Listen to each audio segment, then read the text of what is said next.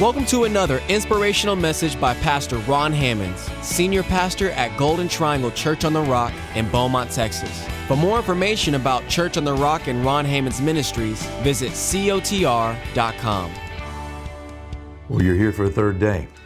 Evidently, I'm growing on you. Well, I knew that would happen, and it's going to get more and more of this relationship between us. It's going to get better and better as time goes along because the points that I am going to offer to you, the steps we're going to take together, are going to serve you the rest of your life. Every word from God is meant to change our lives forever. God has a plan for your life. He will succeed if He can get you to participate. Now, remember, we talked about on day one.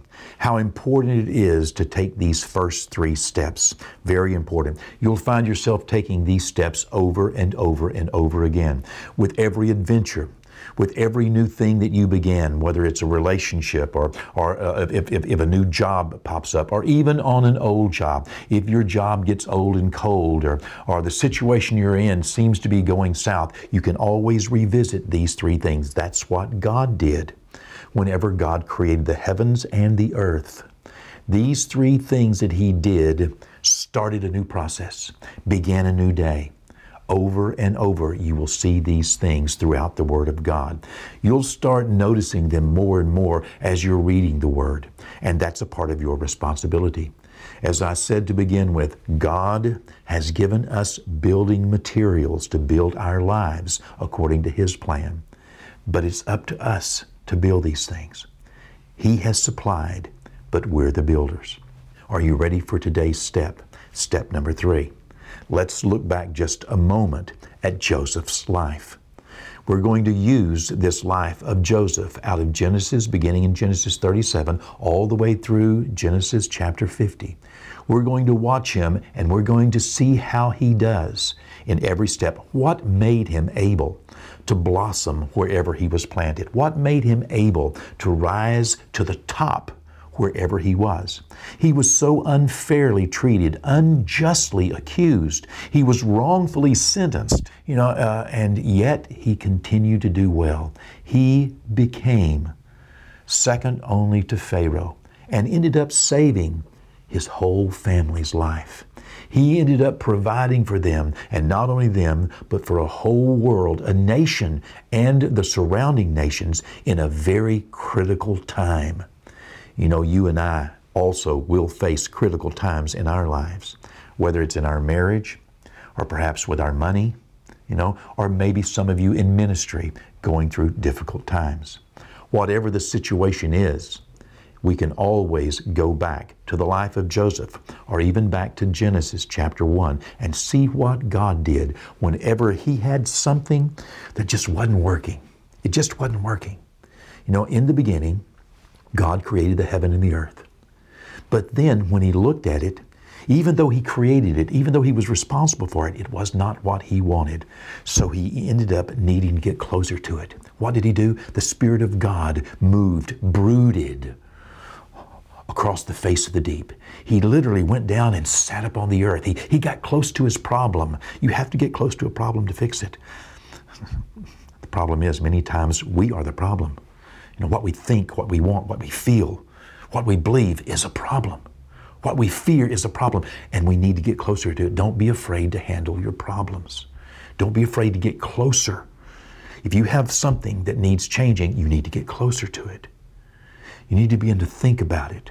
He had a dream and he began to develop. He began to, to work on what he wanted to do. He began to think about it, meditate on it, meditate on it. And then he took step number three.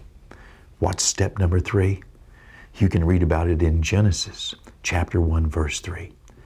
And God said, He made a declaration. Let there be light.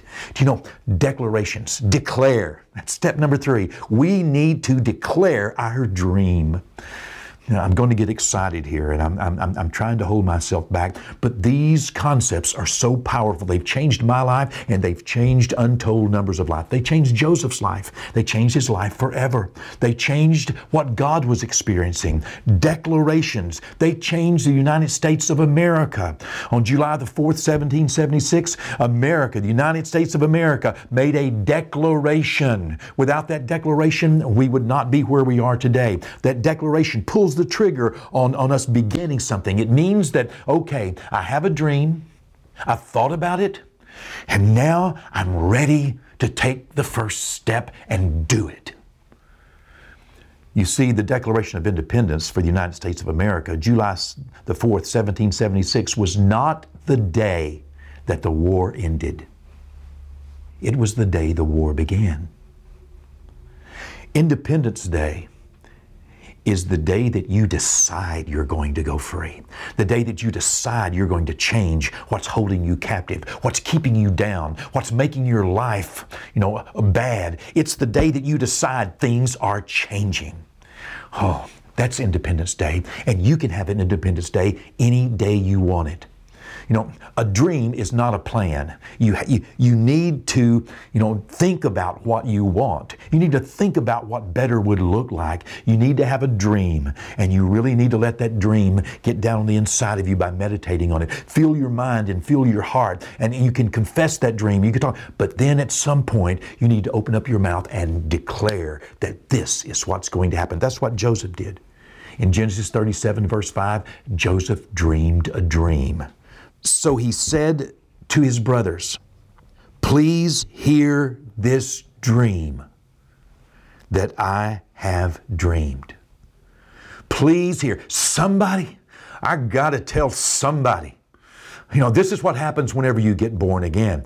You need to tell somebody. In fact, the Word of God says if we confess God before our friends and family on earth, He'll confess us, you know, in heaven. If we confess Jesus on earth, He'll confess us in heaven.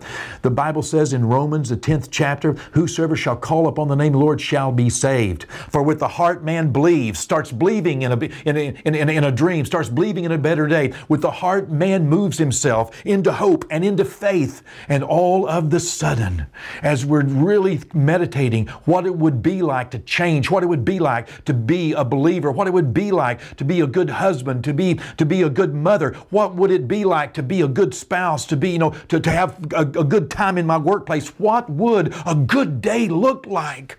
And we get it down in our hearts. We begin to hope. We begin, and all of a sudden, faith rises up, and we need to make a declaration. Would you please hear this dream I have for my life? I'm going to be a, a better man. I'm going to be a better woman. I'm going to be a better son, daughter. I'm going to be a better worker. I'm going to do better. I'm going to be a better witness. I'm going to be a better neighbor. I'm going to be a better friend. I'm going to give my life to Jesus. That's a declaration. You know, I'm going to start this business. You know, I'm going to do it different. I'm going to stop lying. I'm going to stop cheating. I'm going to stop, you know, uh, I'm going to start. That's a declaration. Dream, meditate, declare, like God said in verse 3 Let there be light. Change. I'm declaring change. It's time to declare change in your life. It begins with a dream. Step two, meditate. Step three, declare. Let's confess this over our lives today. Are you ready? Our overcomer's confession. Through Jesus my Lord, I am more than a conqueror.